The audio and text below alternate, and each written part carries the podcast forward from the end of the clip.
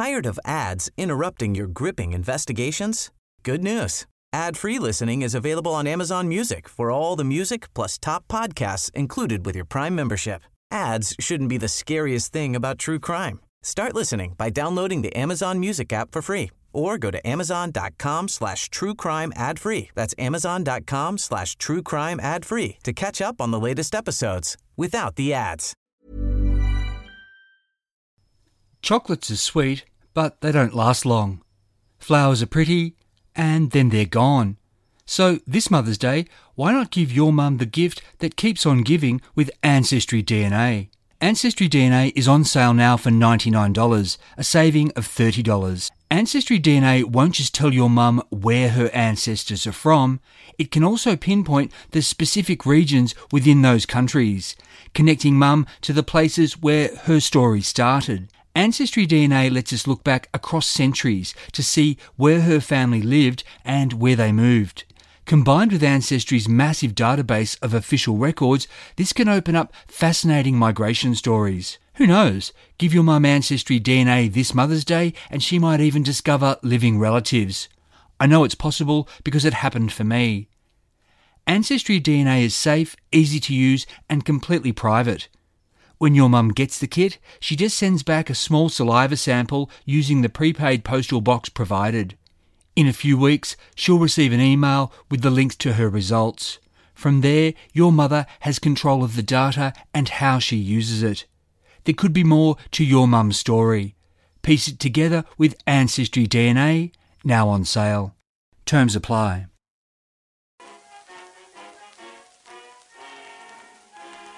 It's mid August 1914, three weeks after the start of the Great War, and in a Melbourne theatre, singer Skipper Francis is performing an early version of his song Australia Will Be There.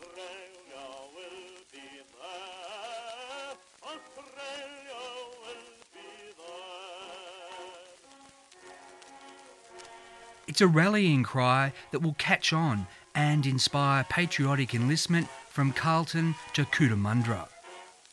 A month later, on the 17th of September, news reaches Australia that confirms the lyrics of the song. Four members of the Australian Naval and Military Expeditionary Force have been killed during the battle that wrested control of New Guinea back from the Germans. These are the first soldiers and sailors sent from Australia to die in the war, and it's sobering and stirring in equal measure.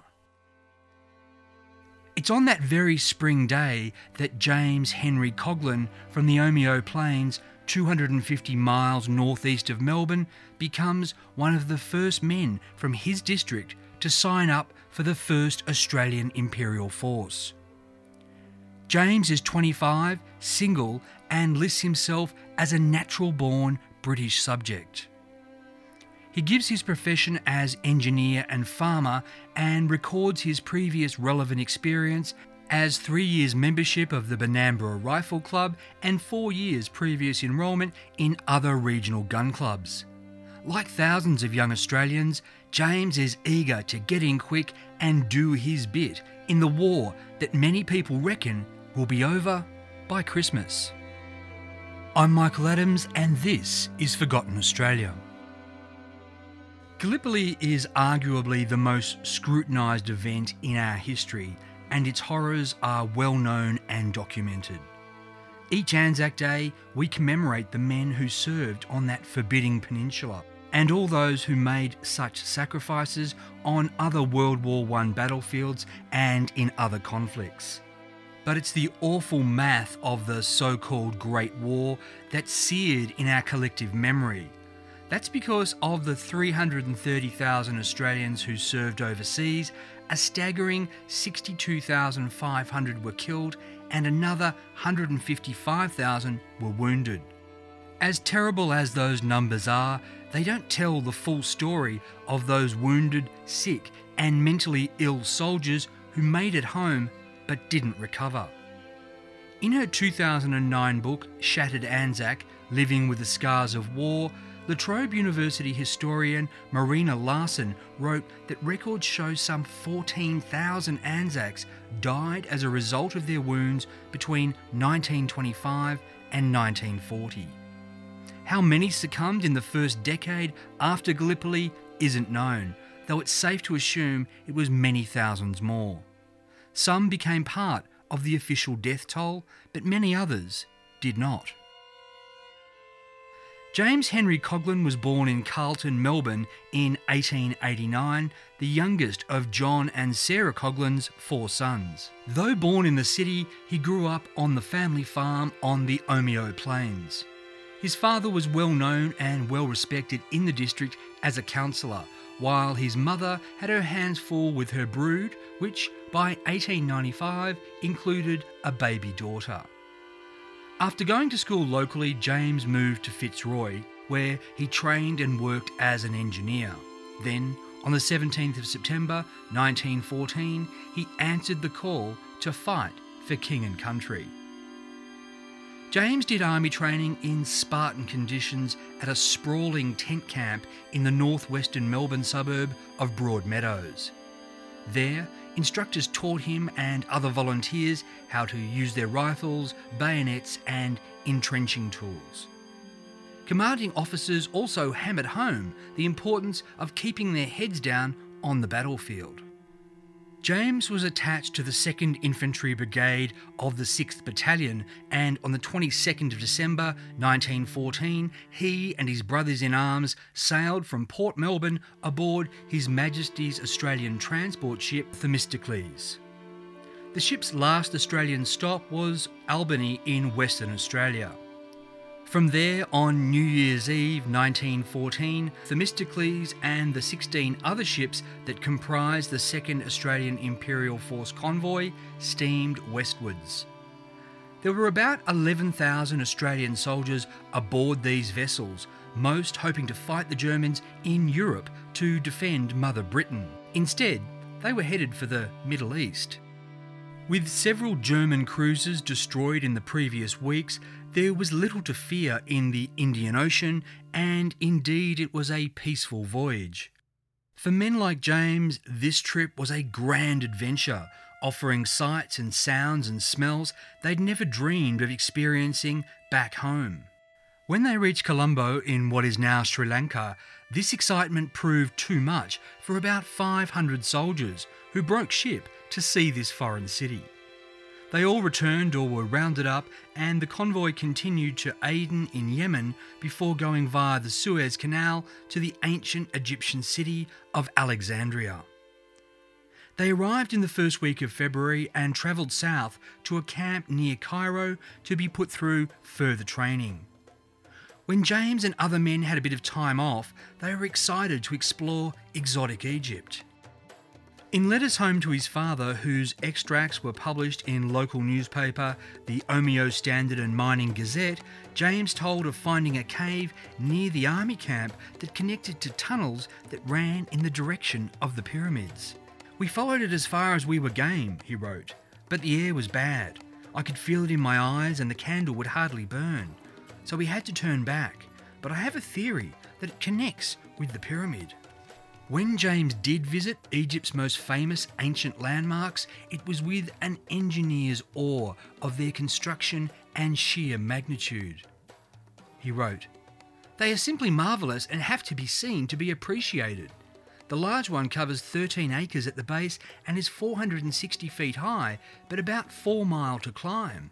There are billions and billions of tons of rock in it, and goodness knows how much is buried. Some of the stones must weigh from 50 to 100 tons each.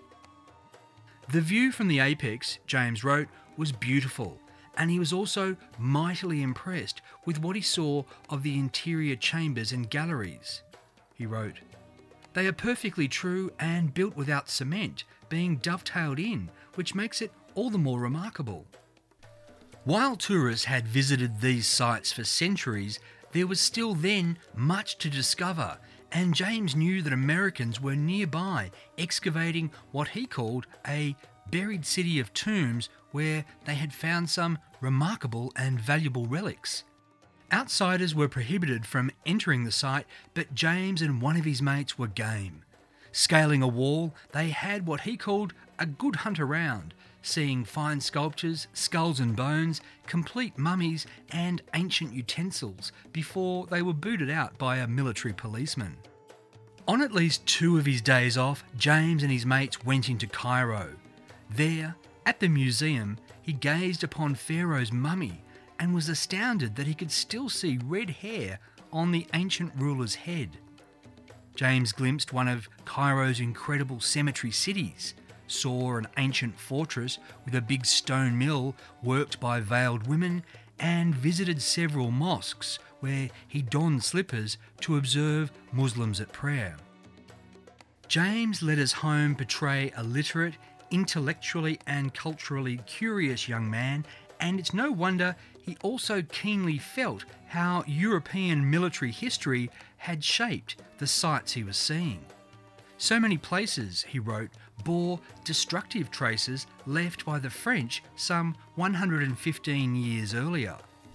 He wrote, I little thought when reading the history of Napoleon that I would be walking over some of the same ground. There was no way James could know that he was very soon to play a part in the historic event that would be credited with forging Australia's national identity. In February and March 1915, militarily at least, there was, he wrote, nothing of note occurring yet to speak about. But his letters took so many weeks to reach home that by the time they did, those words were no longer remotely true for him and so many other Australian soldiers, even if it would be further weeks before this was known to his family and the Australian public. From the second week of April, James spent a fortnight on the Greek island paradise of Lemnos. There, he and other Anzacs mustered and prepared for their imminent deployment into battle. By the 21st of April, about 200 ships were at anchor in Lemnos's major port. Three days later, James and his comrades were aboard one of these vessels and steaming northeast, told by their commanding officers that early tomorrow morning they would, quote, be hard at it. Their destination was an obscure Turkish peninsula called Gallipoli. The 3rd Brigade was to land first. James and other men of the 6th Battalion would come ashore at 6.30am as part of the second wave. James wrote that he and his comrades were told by their commander that they were, quote, taking on something that had never been attempted since the time of William the Conqueror, that there was to be no surrender. The men, he wrote, now knew they were playing for keeps. What they couldn't imagine was that within hours 133 of them would be dead. Ordered to go to bed early, James, like many of the boys, was too excited to sleep. I got up and washed myself, he wrote, so that I could get ashore clean. James and the other soldiers had breakfast at around 3am. They got into their ship's boats and were then towed towards the beach at Gallipoli. He wrote, as soon as we grounded, we sprang out and waded ashore. We did not lose a man from our boat, as we were only under shell fire and they were bursting high. That wasn't the only promising sign. The 3rd Brigade was making short work of the Turks, having, quote, driven the enemy off the cliff with one magnificent bayonet charge in 20 minutes. Once up the beach, James and his mates formed up and started climbing for the front line. He wrote, on the way, we came across a Turk sniper who hit one of our boys on the knee and then surrendered. A little further on, one of the lads happened on another. He made one holy drive at the Turk with his bayonet, but the cow dodged it and it went into the ground up to the hilt. The Turk should have had him then, but he was too rattled, and the lad snapped it off in the ground and swung him one with the barrel on the jaw. The Turk fell, and then the boy put in the Australian leather. Someone saw him an hour after, still kicking the pieces. James and the men with him reached the right flank, but were ordered to reinforce the left. Being a bushman, James blazed his own track up the hills, followed by a mate. The landscape, he thought, was a bit like Heidelberg back home, covered as it was with dense shrubs about chest height. Reaching a hilltop, James saw Australians from numerous battalions. Now things became, to use his word, lively, because the Turks up ahead weren't about to surrender or be kicked to pieces by Aussie boots. The air was filled with bullets and shrapnel, but James and his mate tried to press forwards. He recalled, We only got about 30 yards when down we went flat, for such an inferno greeted us as would be difficult to imagine. We continued to crawl forward, for the machine guns were firing over the tops of the bushes. We progressed in this manner for a while, and the firing redoubled in intensity, and shrapnel exploded closer. Those instructors back at the Broadmeadows camp telling men to keep their heads down? With black humour, James now thought this advice quite unnecessary because ducking was a natural gift that no amount of instruction can improve. And keeping out of sight was all James and his mate could do as they huddled behind bushes. He wrote, It was an absolute cert that if we moved an inch from our bush, we would be cut into mincemeat. We both agreed that we were well gone in any case, but if we stayed where we were, we might do some good and might have a million to one chance of hanging out till it got dark. But nightfall wasn't for a very long time. Pinned behind bushes, James wondered if what he was doing was cowardly because the front line was supposedly still somewhere up ahead, though he barely saw how that was possible given all the fire they were taking from that direction. James was in two minds. He wrote, If there were men ahead of us, it was our place to go on. On the other hand, I really believe that it was absolutely certain death to go from our bush, for we would have been riddled in a second and be no more good. But a soldier should never think of himself. James didn't have to ponder any decision for long. Within five minutes of taking cover behind the bushes, his mate yelled out that he was hit. Turning around as best he could while keeping flat, James saw his friend's leg had been ripped by shrapnel. He fumbled out a field dressing and did his best, but before the bandage was half on, it was soaked through with blood. James wrapped his mate's putty around the wound but still it bled and bled. The closest stretcher bearers, they were down the beach, some two and a half miles away.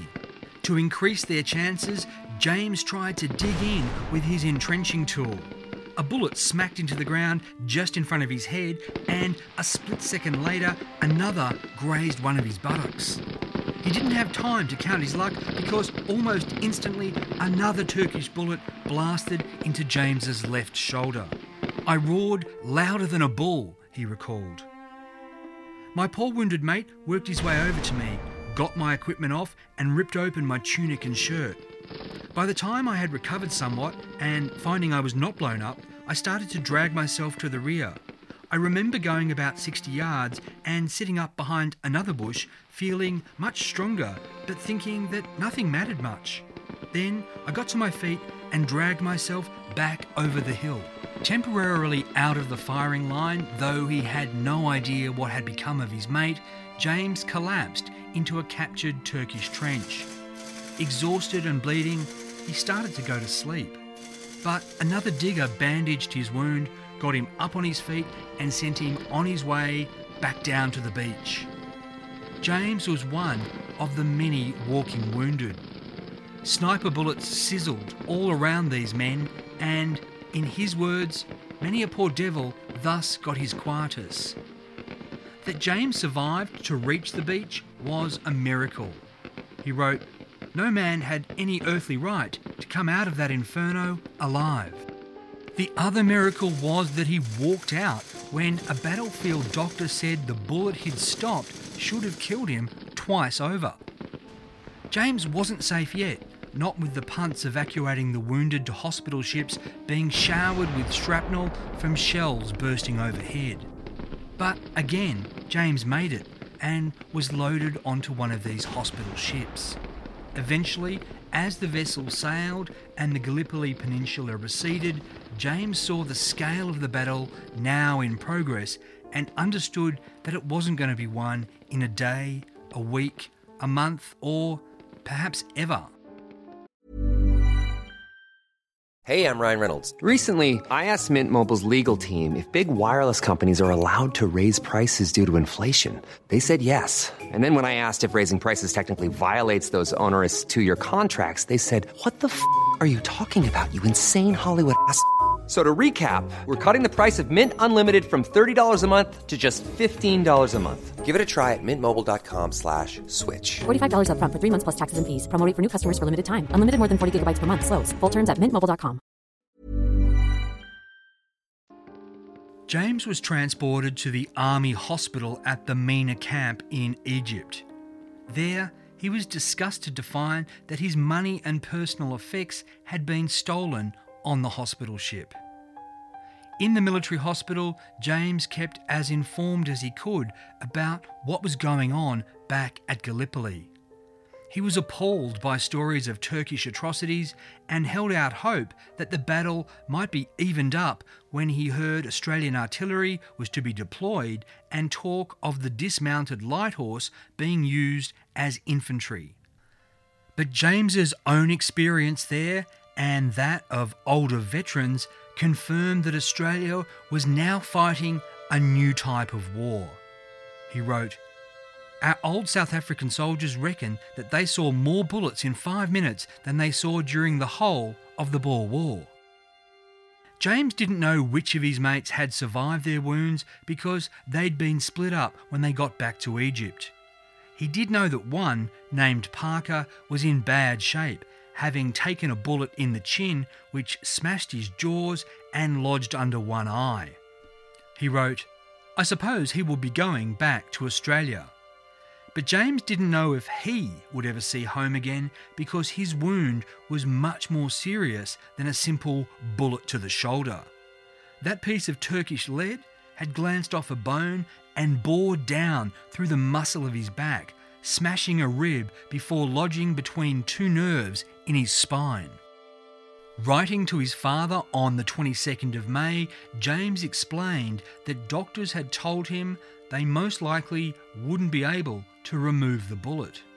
These doctors, he said, regarded him as, quote, non recoverable, so they were going to send him to another hospital that was regarded by soldiers as a dead house.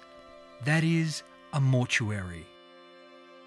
Receiving this letter more than a month after it was written and not knowing whether his son was already dead of his injuries, his father went to Melbourne to see what he could find out and to send money to James.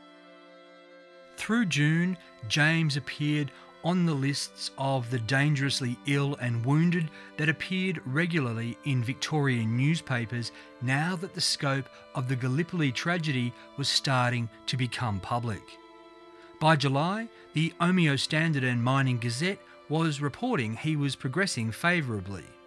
The newspaper also related that the bullet lodged near his spine had been successfully removed.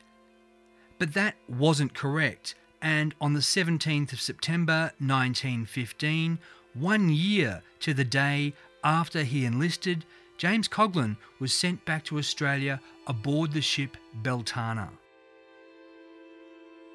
After arriving home to his parents, brothers, and sister, James was accorded a hero's welcome on the 24th of November when he was feted at the Benambra Town Hall by what the Omeo newspaper called a large and enthusiastic audience.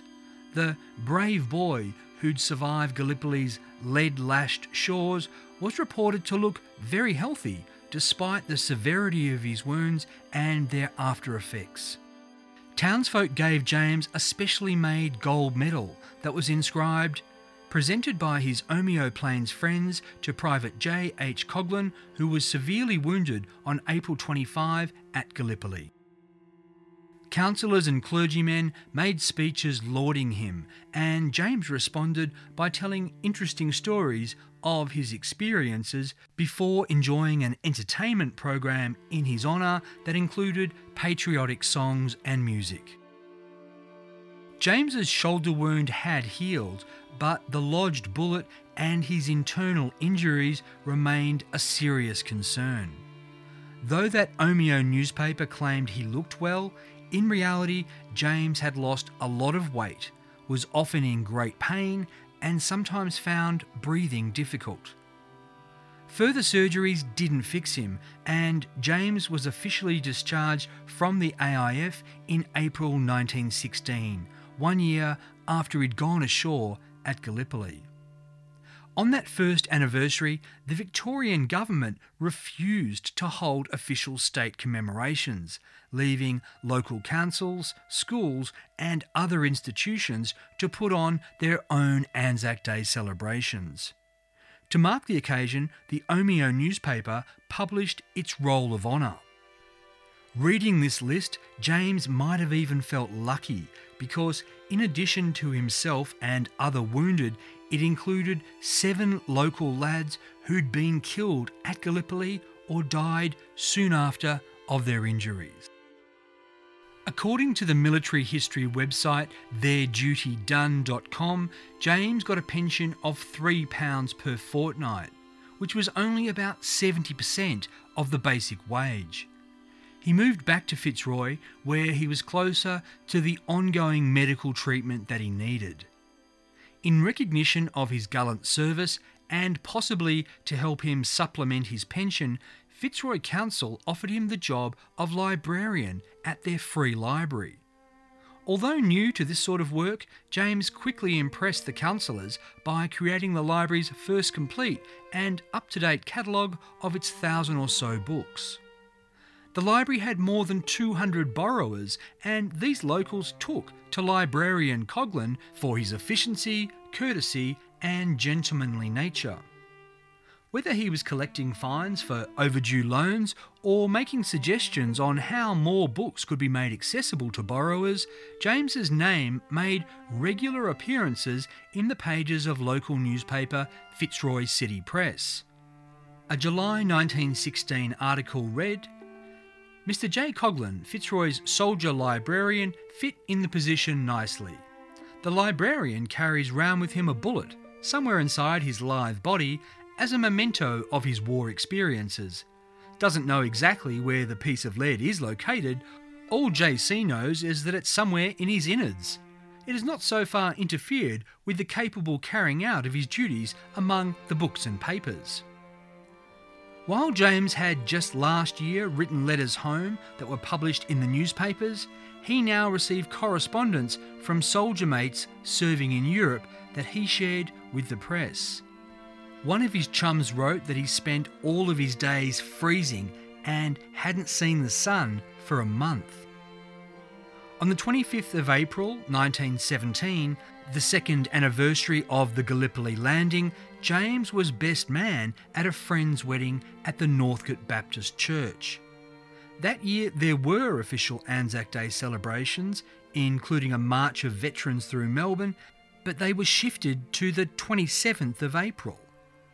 So it was that at the wedding, when a toast was raised to our Anzac and absent heroes, James couldn't help but bitterly and vocally deplore that the commemorations weren't being held on the proper date. It's understandable that he felt this way. It had been two years to the day since so many of his brothers in arms had been killed, and he'd been left with a bullet that was still causing him pain and grief. Why not honour those sacrifices on the right day? While his mates continued to suffer in the trenches of Europe, James's war continued in its own quiet fashion in suburban Melbourne. By late June 1917, his condition had worsened again, and he had to take leave from the library to seek treatment at the base hospital on St Kilda Road. It was around this time that he gave his gold medal to his younger sister Bertha, then in her early 20s, and she mounted it as a brooch so she could wear it close to her heart. James's many friends visited him at the base hospital and were shocked by the conditions he had to endure in Ward 11, which, the Fitzroy City Press described as a noisy barn like enclosure. James was the only serious medical case on the ward, and other soldiers kept him awake at night after lights out with their dirty jokes and antics.